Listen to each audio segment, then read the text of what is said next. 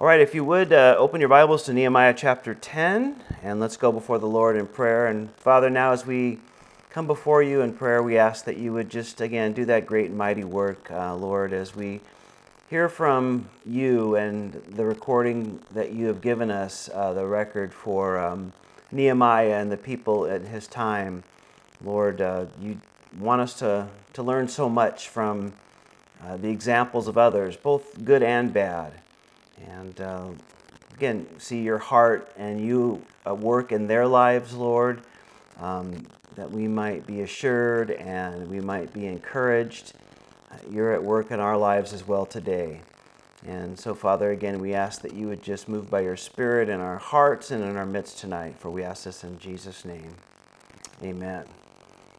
All right, Nehemiah chapter 10, and where we left off last time, again, uh, really chapters 8 and 9, uh, you know, the people were hearing the word of God. And we spent a lot of time talking about that, that they read uh, the law, probably the first five books, and then you know they they explained the meaning of it gave it un, they gave the people understanding. And everybody was there everybody that could understand. So you know imagine you know teenagers on up and maybe even a little younger back in in those days uh, were there listening to it. And they, you know, the Word of God had a great impact on them. They were, you know, decided to keep the Feast of Booths, and then they gathered back again and, and uh, kept uh, the Feast uh, of, of um, Yom Kippur, the Day of Atonement, we'd say today. Uh, you know, and while they were doing also, you know, they did the, the Passover earlier before that. And the Word of God has been read to them, and they've been listening to it, and they've been hearing it you know, through the feast weeks and through the time there as they're meeting in Jerusalem. And, and again, the Word of God um, had a, uh, a huge impact on the people, as it should. And then last week, chapter 9 really was, um, uh, I think it's the longest prayer in the Bible, recorded prayer in the Bible there, uh, just praying uh, after the Lord had moved through them, if they heard the Word of God and they went over their history and they confessed past sins and present sins. And, uh, you know, at the very end, they talked about how, how terrible their condition was under the Persians and what the Persians had done, and really, even before them, the Babylonians, uh, you know, how, how difficult it really was. Yet, even through that difficulty, they decided to be faithful to the Lord and to the Word of God, uh, even though, again, if you read the end of chapter 9, uh, you know, verses 36 and 37, um, you know, they, they talk about how difficult things were. But they wanted to make a commitment to being faithful to the Word of God and what He had revealed through His Word. And also, they wanted to be in the center of the will of God. They, they saw pretty clearly in their history what it was like when the people were in the center of God's will and, and were obeying His Word and were in fellowship uh, you know, with them and when they weren't. And it was some pretty clear black and white pictures that they could, you know, see in their history and, uh, you know, from their people gone that had gone before them, their forefathers. And, and I think we can relate to that because a lot of us know what our lives, remember what our lives were like when we weren't following the Lord, when we were doing our own thing, and then we came to know the Lord and doing His will and, you know, desiring to, to be faithful to His word and all that. The, the complete difference. Now, it doesn't mean we didn't have any problems or difficulties or heartaches. We still had all that, but there was something completely different about it because we're new creations and we're on our way to heaven and we depend on Him and we have Him to lead us and guide us through that and encourage us and love us and help us and, and all those things through those times. And they saw that and they made that commitment. As a matter of fact, um, at the end of chapter 9, if you want to look at verse 38, just glance your eyes up, and it, the last verse says, And because of all this, we make a sure covenant and write it. Our leaders, our Levites, and our priests seal it. So after all that, all they had heard and all they experienced and all they saw, they, they wanted to put it in writing. And we talked about that as we left off last time. You know, uh, something they could have, something they could hold, something uh, they could remember so that they wouldn't repeat it. I, I, you know, it was just a commitment, a covenant. And it was pretty common to, to make covenants and commitments, uh, obviously, in, in, those times, as it is in, in, uh, today's world in a lot of ways. Uh, we, we don't really call them co- covenants and or commitments on that. Ha- you know, we have different names for them a little bit, but uh, you know, we would maybe call it a contract today, although that's more of a business sense. This is more of a spiritual sense, but we still do that today, you know, making those commitments. And, and I, I think that's good. They wanted to write it down, uh, again, so that it, it just it was alive, something they could have and hold and remember, and, and hopefully not to repeat any of those things that have gone before that. So they basically wrote this commitment out uh, to the Lord that they were all going to um, sign and seal. And that verse 1 says, Now those who placed their seal on the document were, and then it's going to list them all the way down through verse 27. But notice the first one was Nehemiah the governor. He was the first one to put his John Hancock, if you would, on the document, first one to seal it. You know, he, he stepped up first. Listen, I want to keep you know, this commitment and this covenant with the Lord. We want to keep His word. We want to do what He says He wants to do. And here's the commitment we're going to make. And we'll read about it here. What, what the you know what the commitment actually says here in a little bit. Uh, we're kind of reading the signatures and then going back and reading what they committed to. But uh, I like that fact that you know Nehemiah stepped up and said, you know, listen, I'm going to lead by example, and I'm going to I'm going to sign it or put my seal on it first kind of like um, you know John Hancock did on the Declaration of Independence. You know, he, you know, if you ever seen a copy of it or ever been to Washington D.C. and seen it, you know, you've seen John Han- John Hancock's, you know, big, bold, uh, his signatures, you know, what two or three times bigger than everybody else, maybe even bigger. Uh, he said he wanted the king to be able to read his signature without putting on his spectacles. But if you would, in the same way, uh, you know, Nehemiah is putting his name first. And then, you know, I'm not going to read all those names, but you can see them. You know, they're the leaders, uh, are, are sort of the, some of the uh, priests in ver- end of verse 8, and then uh, the leaders of the people in verse 14, and you could read all their names. So basically, you know, anybody who had any sort of authority, um, you know, whether it was you know, through the temple, through the Levitical priesthood and the Levites, or just, you know, the older people that represented the groups of people there all put their seals on this document. Again, think of it this way they just didn't want to talk about it, they wanted to take action. You know, uh, we want to make this a big deal because it is a big deal. And the word and, and the worship they did and the confession just move the people into a commitment with the Lord. And, um, you know, it, it was something that they wanted to put into action. And it wasn't just limited to these, you know, 70 some odd people that, that signed it here. Also, verse 28 says, Now the rest of the people, the priests, the Levites, the gatekeepers, the singers, the Nethinim, and all those who had separated themselves from the people of the lands to the law of God, their wives, their sons, their daughters, everyone who had knowledge and understanding, these joined with their brethren, their nobles, and entered into a curse and an oath to walk in God's law, which was given by Moses, the servant of God, and to observe and to do all the commandments of the Lord our uh, the Lord our Lord and his ordinances and his statutes. So again, you can just see how they were kind of like all in one heart on this, right? So not only, you know, okay, let's write it down, let's make this commitment, let's have something we can hold and remember and, you know, not to repeat, to look back on. And, uh, you know, they put all the, the seals and signatures, if you would, that, they, that the document probably could hold. And then everybody else who could understand also enter this commitment as well.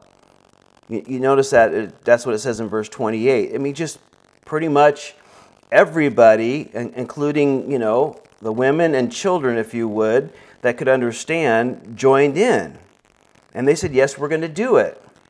And, and notice it says, you know, they're going to, you know, uh, you know, enter into a curse you know, if uh, uh you know they're going to keep this oath, they're going to keep this commitment, and they're going to do what he says, and we want to keep his word. Um, and if we don't, uh, you know, it might be kind of strange to think, okay, well, wait a minute. So the if you know if we if we drop the ball somewhere or fail in somewhere, you know, you know, don't.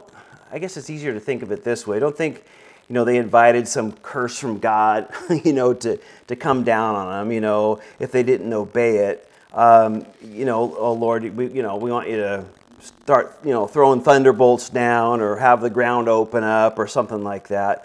I, I, I think it's, I think if we think of it this way, something similar like, you know, when we've prayed, we, you know, we want to make a commitment or we want to, you know, Lord, I, I, I want to follow you, whatever it takes. You know, I, I'm yours. I, I want to be yours. I want to be in the the you know center of your will. You know, you're not asking to be cursed if you disobey, but what you're saying is, Lord, whatever you need to do.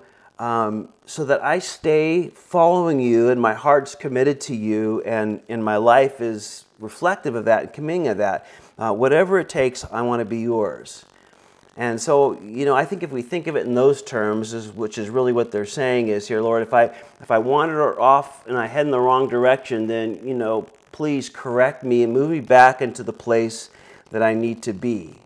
And I think that's a great prayer, and hopefully we've prayed that a number of times in our lives. Lord, I, I want to follow you whatever it takes. I want to be yours because there's nothing else more important. And we're essentially praying that the same kind of prayer, and I think it's a great prayer.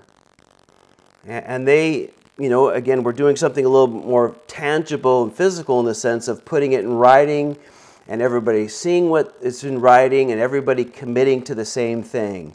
You know, we're kind of all in this together and we all want to do this together, and so we're all agreeing uh, to make this commitment to be faithful to your word and to be faithful to you and to follow you whatever it, whatever it takes, whatever it takes. And so from verse 30 until verse 39 now is really what they said, you know, what they kind of wrote down to be their commitment. And I think it's got some great lessons for us. And so verse 30 says, um, We would not give our daughters as wives to the people of the land, nor take their daughters for our sons.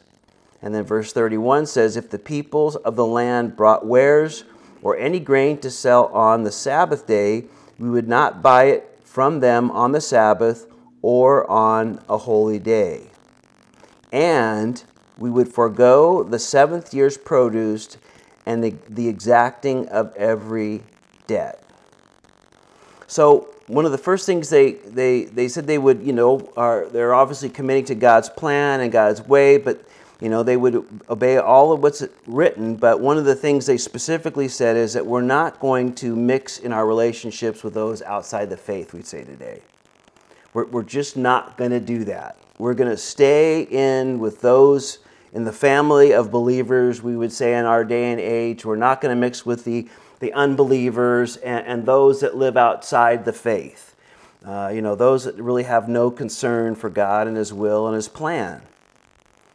As a matter of fact, I like this quote because I think it was um, uh, pretty good. And it says, uh, But if we are not married, who would deny the importance of making the same kind of covenant they made here? If you have given your life to serving Jesus Christ, isn't there going to be difficulty in if you marry someone who has given their life to something else? If we are in that situation now, God can do great things. But why would we knowingly choose to be in that place from the beginning? And I, I think that's great. And that's really hits the nail on the head, so to speak, right? You know, um, either they're a saint or they're not, or an ain't, as good old J. Vernon McGee used to say. Uh, uh, still does because the radio show goes on, right? But you know, either you're gonna do, uh, you know, either they're gonna follow the Lord and they have a heart for following the Lord, or they don't and they're worshiping and following something else. The two just can't mix. They don't go together. Why would you want to, uh, you know, be married to a person who, again, is choosing their passions are something completely different uh, in life than yours, and namingly the Lord. It just they just won't mix, and so they're making a commitment here, and of course, in a society where marriages were arranged, uh, for the most part, uh, you know, we're, we're not going to move in that direction. And again, it's, it's, it's a step of faith because some of those, those marriage um, where they would enter into it, uh, you know, w- would cause, uh, could be very profitable, could be very good for your living situation. Know, you marry into this family and you arrange this marriage and, you know, then you're connected to them and their resources and, you know, or things that they're able to do that you're not, or, you know, they complement maybe, you know, your, your farming business. They provide these things or you know in some sense like that you know you it's it's you know there was a lot of temptations uh, you know ours is more you know chasing after your passions and this and that and other things but in the same way you know there's making a commitment. It's just it's just not good. It's not right. It's not going to go well for anybody. It's not going to go well for us as a people and certainly not going to go well in the families. And so the first thing they said is listen um, you know we we're, we're to we're not going to go there. And, and there was a great temptation. Don't forget, when we went through Ezra not too long ago, that was a big deal. You know, there was some people marrying outside the faith, and they were making connections with the people of the land, and uh, again, for their you know profitability or for their safety. There was a lot of motivations behind those things, and we'll even see it again uh, at the end of Nehemiah. Sadly, it'll kind of be creeping its ugly head up again. But as, as it said, it's in the Old Old Testament, it's in the New Testament. That principle is still the same no matter when it is. And that's one of the things that they stay here. We're, we're not, we're not going to go there. That's just off the table. It's not even an option. And it's just a great stand to make in our lives and to pass that message along as well. Always. Um, beat the drum on that. So important. Well, the, the next one, right, was that we're not going to buy uh, any wares or any grain uh, uh, we're not if people's land brought wares or any grain to sell on the Sabbath, we're not going to buy it on the Sabbath or any kind of holy day. So uh, now they're setting aside the temptation not to buy uh, and do business as usual on a day when they're not supposed to be having any business, when they were not supposed to be involved in any of uh, you know uh, normal business, normal days activities, any of those kind of things. No, they they were supposed to, you know, be focusing on God, having it as a day of rest. And the temptation is that people from other places who didn't observe the Sabbath obviously were coming in to sell things. And, you know, the temptation was to go down and be a part of that or be involved in the commerce somehow. And basically, you know, the Lord was saying what the people are saying here is don't treat the Sabbath like any other day. You know, this is a day that you're supposed to uh, you know, take time and worship me and take the day off. And there's, you know, a number of things that's not supposed to be a normal day. And, uh, it, I, you know, I kind of think of this way. You know, we we all know Chick Fil A, right? And they they made a commitment um, uh, not to be open on Sundays. And I don't know. I've kind of sadly. a couple times we've gone by there and it was closed, and we're like, "Oh, it's Sunday," Uh, uh, and you know, it's just um, we don't have one very close, and so we were away somewhere. I think a couple of times when that happened, but but again, what they were saying is that we want we'll work the six days, but the seventh day, you know, we're gonna we're gonna give our people a day off. Now, I'm sure a lot of people that own the franchises probably aren't very happy about a lot of that because, you know, they could be making money, and so in the same kind of way, you know, it's, I think it's important that, you know, uh, there's this tendency to want to do that, to, to get ahead, uh, to make more, to have more, to do more. Uh, that you know every day just kind of rolls into the next day, and it's all about you and whatever you do or buy or get, or you have to do these kind of things. And you know, it's much like today. They're just you know, uh, everything kind of takes precedence over the Lord, just the regular day things, or there's the weekend things that take precedence. And so people find themselves, you know, in today's kind of uh, way of looking at it, you know, there's other things that take precedent over, you know, going to church and fellowshipping and spending time with a family. No, we got, you know, well, I, I, I, can work some extra overtime and make money, or we, you know, we're involved in these activities, or we're gonna, you know, uh, you know, we put our one of the biggest things, you know, put our children in some sort of weekend activity that, you know, e- almost every weekend during the season or during, you know, uh, you know, club where they meet, you know, is some kind of event where we have to go. And so, you know, it's just these things just kind of roll in and roll in and, you know, have more, get better, do this, get that. And it just, you know, there's just no time for the things of the Lord. It's really more what it looks like, I think, in our day. And again, um, the Lord says, just trust me. This is what's good for you. You need to focus on these things. You need to take time for doing these things. These are important. Now, again, in our day, you know, having, you know, Saturday off, uh, which would be the Sabbath, the seventh day, right? Uh, you know, obviously Colossians talks about one person esteems one day above another, and uh, some people esteem every day alike, and I get that. But that's in the sense of they're worshiping the Lord. And um, but there just should be time where we just take time out from all the routine and say, Lord, you know, we want to uh, you know focus on you and do things that are different that aren't involving all you know about me and about getting ahead or having this or going there or putting them in this, but focusing on you. And and I think that's that's an important thing to do. I still think that's got, got great revel, revel, uh, relevance in our day and age today. So, um, you know, that, that was the next thing that they said. And, and then the, the other thing, the next step of faith was, you know, they were going to walk by faith uh, and trust and not planting on the seventh year and the canceling, canceling of debts. So remember what the Lord said is six years you can plant your fields and tend your vineyards and your orchards and you know, all these kind of things. That's great. But on the seventh year, you're to take basically a year vacation. I'll bless you enough on the sixth year so it rolls into the eighth and ninth years, even. Um, and you're going to have enough uh, so that you can do that. But what the challenge was, again, like us, the six years come, and man, I made three times as much this year than I have in the you know in the previous five years. And if I continue on this, man, how much more can I make? Right? That's that's the thinking. That's the way we would be. How much more I can get ahead? How much more I can have? And, and they're saying, listen, we're not going to. We, we don't want to enter into that. We want to do what you said. Take that time off. We want to cancel the debts, right? We, we you know, it's not about what we're going to lose out and you know we have to let workers go or let you know the money go well we could be making money off this we could be getting this back. No it's all about trusting me in those areas. And uh, you know it's trusting me in those areas.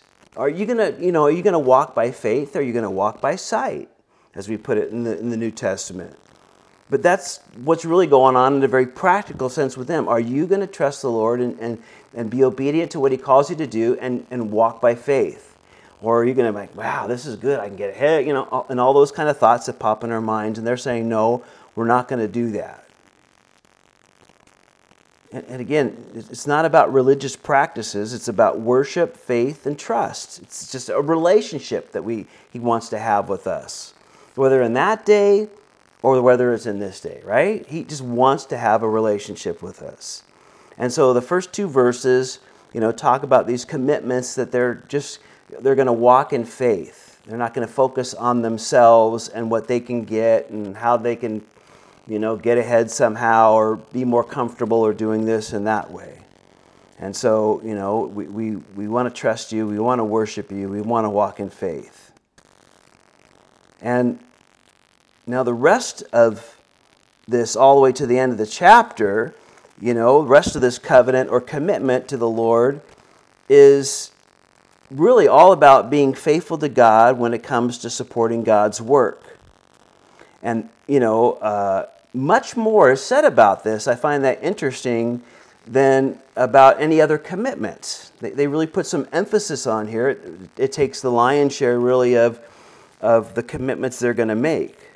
Kind of reminds me of that story of the, you know, children that, you know, maybe you remember when you were younger or you, you had youngins and you know, you know, in our house too.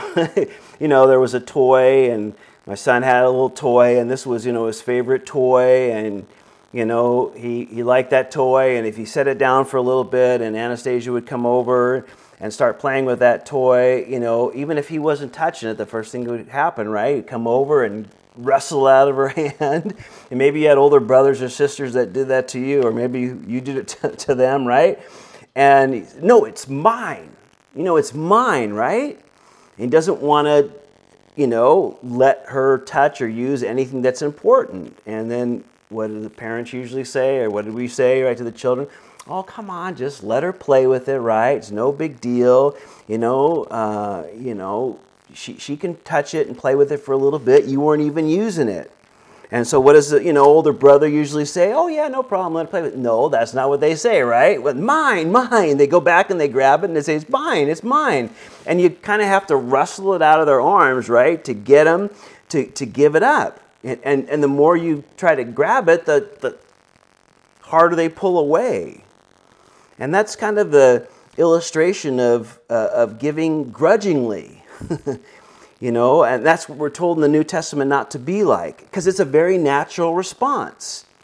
And they understood that. And so they spent the rest of this talking about how to get rid of or how to not just be involved in that natural responses. I only have a little bit. I got to hold on to what's mine. And having that selfish mind, mind, mind activity and, and being grudgingly about it. So, this is what they say in verse 32. So also we made ordinances for ourselves to exact from ourselves yearly one third of a shekel for the service of the house of our God, for the showbread, for the regular grain offerings, for the regular burnt offerings of the Sabbaths, the new moons, and the set feasts, for the holy things, for the sin offerings, to make atonement for Israel, and all the work of the house of our God. So um, again, there, this is not the tithe.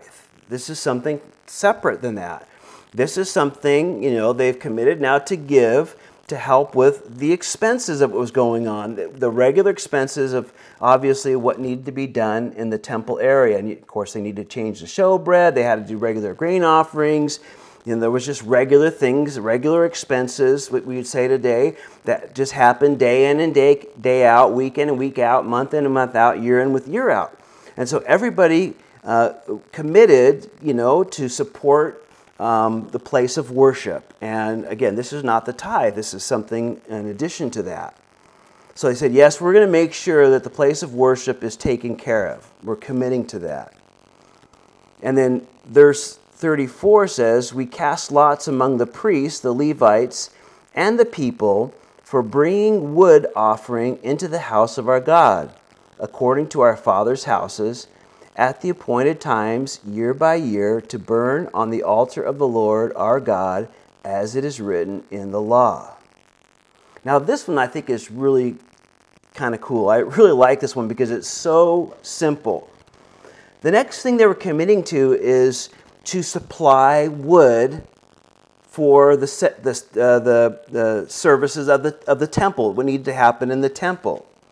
And, you know, it made me think, you know, some people, you know, typically newer Christians, sometimes older Christians can kind of fall into this too, but it's like, well, I don't know what I can do. You know, I can't really do that much. I'm, I don't really know what I'm gifted in, or, you know, I've, I've done that so much, or, you know, you know, the older ones, I've already done this, I've already been through this, I already did all this, and you know, then they just kind of, you know, there's not, or they, I, there's not much I can do, and I, I, you know, helping at the church or doing at the church, and there's always something that the Lord wants people involved in in service, always, even if it's simply bringing wood. And, and you know, you, you just took your turn in of, of you know, getting the wood and paying for it or going and chopping down trees and cutting it up and bringing it in, whatever the case might have been for a, whatever a person decided to do. But it was a simple thing. And you know, if there's a number of people that are just willing to serve and do the simple things, then it's amazing how much can get done in, in, in a fellowship. And in this case, you know, it was enough to, to keep the fires burning that needed to keep burning. There's always something to do, and if you don't know what to do, start out with something very simple. You know, you, there's, there's simple things to start out because everybody has something you know, to participate in, and everybody should participate in some way. You know, I, I just, I, I, I get sad when I, some years ago, you know, older, you know, Christian had been Christian a long time, and just, you know, came by the church one time and said, "Oh, I'm not interested in doing." you know, that serving, you know, helping out the church here, doing that or doing that. I've done all that for years. I'm, you know, I, I've already done all that. And I thought to myself, so when does the clock stop on, you know, serving the Lord and you've done enough and, you know, the, the, the bell dings and all of a sudden now, you know, you're, you're, you move out of serving the Lord and in any way that he sees fit at any given time. And, uh, you know, the sad thing is that we just make sure that we never, we never have that heart because there's always something and always something he wants us to do. I, you know, I, I you know, just really like Chuck Swindoll, and um, I was listening to him on the radio the other day, and you know, he was talking about when he left um, Fullerton and uh, the EV Free, and then went back to um, Dallas Theological Seminary, and I think he was like in his 70s or something when he went over there and I think when he was in his late 70s, he was there for a number of years. I, you know, the dates are all kind of fuzzy in my mind. But then, you know, I think he was close to 80 when he started that church that he's been pastoring now in Frisco, Texas. And everybody was saying, well, Chuck, aren't you, you know, ready to retire and move on and, and get on? He says, you know, it's the things of the Lord. I'm, you know, I'm going to serve him until he's ready to take me home. It's not a matter of how old I am or how long I've been walking with the Lord. It's just being available to whatever he wants to use me for until he's done using me. And I thought, you know what, that's a great heart. You know, here's a guy that, you know, could have hung up his Bible, so to speak, on the wall and said, Yeah, I, I accomplished a lot, Lord, in ministering for you over the years, and even went to an overtime extended, extended next quarter being, you know, on a Dallas Theological Seminary for a number of years. And so, you know, that's it. And no, he, I, I, thought that was just really encouraging that he didn't have that heart. And sadly, all too often, you know, we can kind of think that way. And, and they're basically, you know, I like this. We have, we're ready to serve. It's a simple thing, and we can continue to do that. And we want to throw our lot in on doing that as well. Again, there's always something to be done, always something the Lord wants us to do and serving Him, even in small ways, are very important. And they're willing to do that. Because it started with the priests and the Levites to everybody else.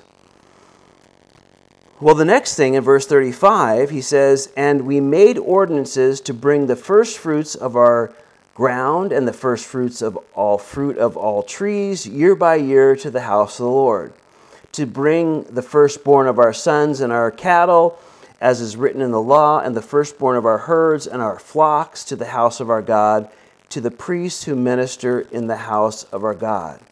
To bring the firstfruits of our dough, our offerings, the fruit of all kinds of trees, the new wine and oil, to the priests, to the storerooms of the house of our God, and to bring the tithes of our land to the Levites, for the Levites should receive the tithes tithes in all our farming communities. You know, I, I just, um, again, it's all about, you know, the heart of God, and this is all in the law of God. It, it wasn't just the tithe. You know, people get stuck, you know, the Old Testament, there was a tithe. There was so much more than that. And this kind of summarizes a little bit here, but, you know, there was so much more than just the tithe. And, and the call was to honor the Lord in everything. Just kind of picture that in your mind. That was the really the, the heart of the Lord here. Because you, you saw the listing of this. It was the first of this, the best of this, they're doing this, they're, when you get that, when you have this, when you get this. The idea is, you know, um, we're to think of the Lord in everything because everything comes from Him. And, you know, we, we're, we're to put Him first and think of Him first. It's, it, it's the Lord's way of getting us out of being so selfish and self centered because it's easy to think about me and what I need to do and what I have to do and what I you know, uh, want to accomplish and what I need to worry about and I need to you know, have this here and I need to reserve that and I, you know, And, and you know, and I get it. Some people, you know, grew up with, with probably, you know, hardly anything. And sometimes it's hard for people that didn't have anything to just to let go because, you know, they feel like at any moment they might be back in that real bad situation. You know, I've known people over the years and, you know, you feel sorry for them because, you know, everything is so important to them because they had so little that, you know, uh, now they have to feel like it's never enough. And it kind of brings this whole stress on them. And it's just kind of sad. But the Lord says, listen, um, I, I, I, all of it came from me. And I want you to think about your giving this way. Do you think of me first? Or do you think of me with the leftovers? Do you take care of everything that you want to take care of first and they, oh, yeah, yeah, I better put some aside for the Lord, or I better do this, or yeah, I better do that? You know, is it first? Is it last? It's usually one or the other. It's either first or it's last. There's not really too much in between there. And, and, and, the lesson is, is they're listing all these things, and, I, and again, they're doing it on purpose so that they might remind themselves and remember, listen, what's first? Where did it all come from anyway? I wouldn't have anything if it wasn't for him. And so why shouldn't I think about him first? Um, I like this verse, again, it reminds us in Proverbs 3 9 and 10. It says, Honor the Lord with your wealth and the very best part of everything you produce. Then he will fill your barns with grain, and your vats will overflow with good wine. And the point is abundance, right? That's the idea. It's like, you know, honor the Lord with the very best and what he's given you, and don't worry about the rest because he's going to take care of you. And it's repeated so many times in scriptures how we need to be givers. And again, it's not for the sake of those that we give it to, is really the point of all that. Because um, giving uh, sets our heart, hearts right about material things. You know, sometimes we get caught up in, well, who am I giving it to? What are they going to do with it? And I'm not saying you should be foolish with our money, but, you know, what is it? I need to, you know, this and I, the, you know, all this kind of stuff. And a lot of times that just puts a lot of roadblocks into you know, not doing it. It kind of gives us an excuse for not doing it. But uh, again, it's, it's really not so much about who it's going to and what it's going to do. It's about, you know, the Lord making sure our hearts are right with material things. Again, God is the greatest giver, and He's given us so much, and He wants us to be people who are givers. We should be known for people that, that are givers. And again, you know, you've been around people that you know are pretty tight-fisted or pretty you know as we used to say short arms and deep pockets. They could just never quite reach their money right? You know they're the last one to offer to help out or to pay or to do this and they're slow and wait for everybody else. So hopefully you know when the check comes around at dinner you know that that that, you know somebody else will fight over and argue and they won't have to you know you've, you've been around those kind of people and stuff. That's not what the Lord wants us to be. Uh, and again, that's the heart. And yes, it does support, you know, those who dedicate themselves, in this case certainly too, as it is with the church, really, full time. Uh, you know, you know, don't, you know, don't forget them. That's important. You, you want everything in place and you want the place, you know, where you go to church to, to be there and be able to do the things that you want to do. But, but, but again, um, again, um, I think it's always good to do this. Just ask somebody who's faithful in giving what they have to say. You know, is, is it good? Is it bad? You know, ask them what they've missed out on by, by you know, being generous and being givers. And, you know, if you ask them, they're, they're, always, they're the guys that always say, and gals that always say, oh, I have plenty, and the Lord's good, and I have this, and man, I, I got it covered, and, you know, no problem, because, you know, they've tasted and, and seen how the Lord is good. They know that they haven't missed out on anything at all. As a matter of fact, they realize how much more blessed they are, and they have that heart. And so the people spell it out here. And again, yes, some of it was the tithe, but certainly a lot of it was a lot more than that because they just wanted to reflect that, even in very difficult situations. Again, you read chapters 9, verses 36 and 37. You know, here we are, we're servants. You know, the land you gave us to eat its fruit and its bounty and yield so much to the kings over us, and you know, we are in great distress. So it wasn't easy for them when they were making this commitment. But yet they knew that was the right thing to do. And then finally, verses 38 and 39 and the priests, the descendants of Aaron, shall be with the Levites when the Levites receive the tithes. And the Levites shall bring up a tenth of the tithes to the house of our God, to the rooms of the storehouses.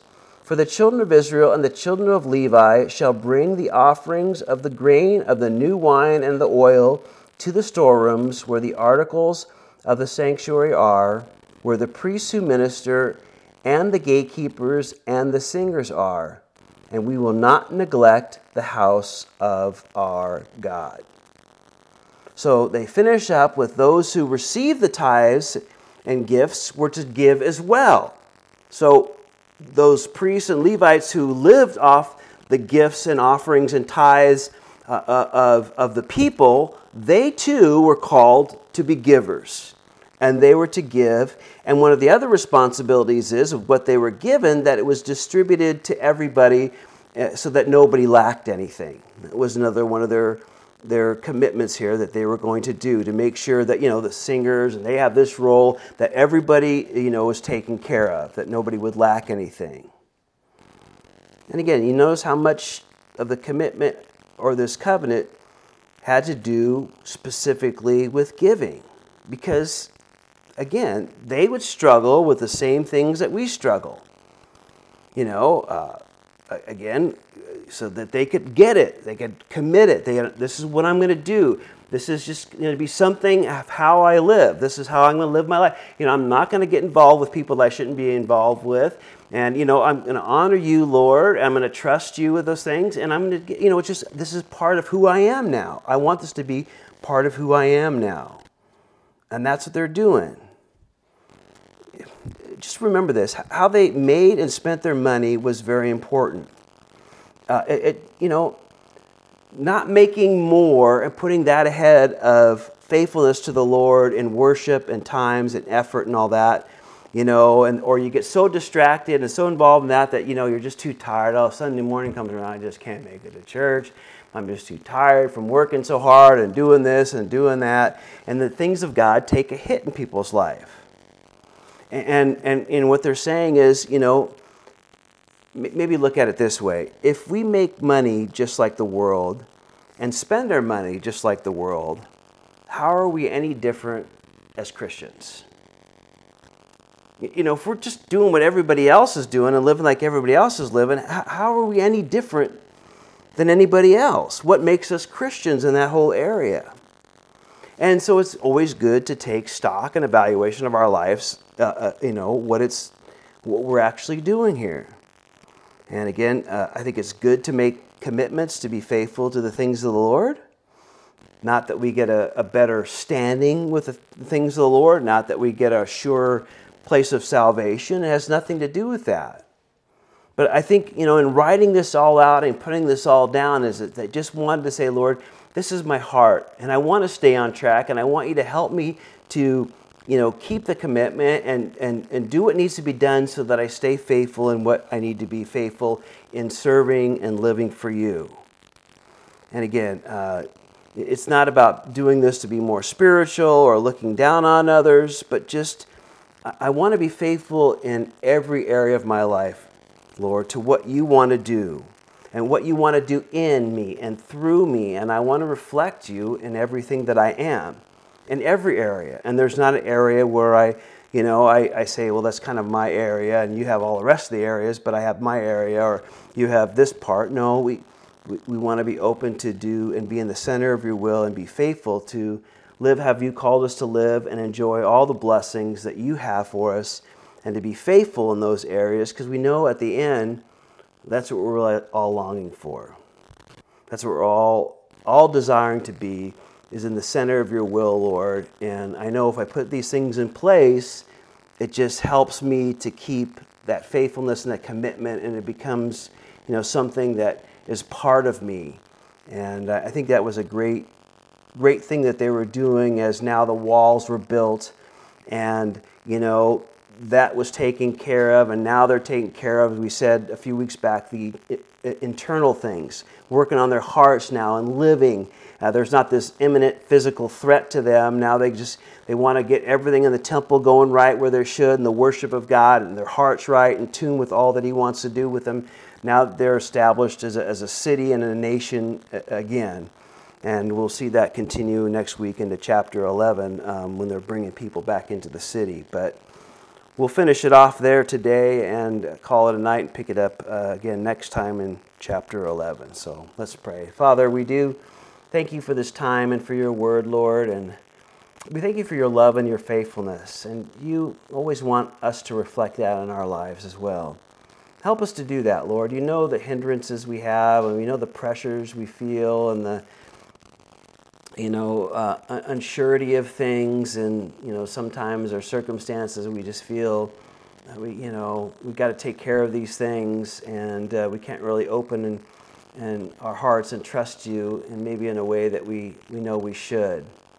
And you know what obstacles are in our lives, Lord, and what situations are there, and, and I pray that you would just continue to always draw us close to you, because it's really our heart that you want. And, uh, and if truly that's what we have to offer to you, then there's no area in our lives where we don't want to be faithful in. Um, and so, Lord, help us in, in that. And Lord, we, we want to be those that, you know, maybe we're not going to write it down and fix a seal, but we want to make that commitment to you, that we're faithful in, in all that we do, that we might shine brightly for you in these last days as, as the curtain of time and of this world and this system and and everything here on planet Earth kind of winds down, Lord, to what you have next. Uh, we do want to shine brightly in these days, Lord.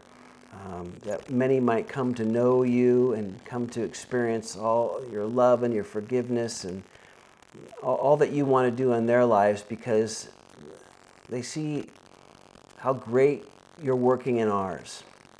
And so, Lord, uh, we want to be those people, Lord. And, and we know that you will strengthen us in it.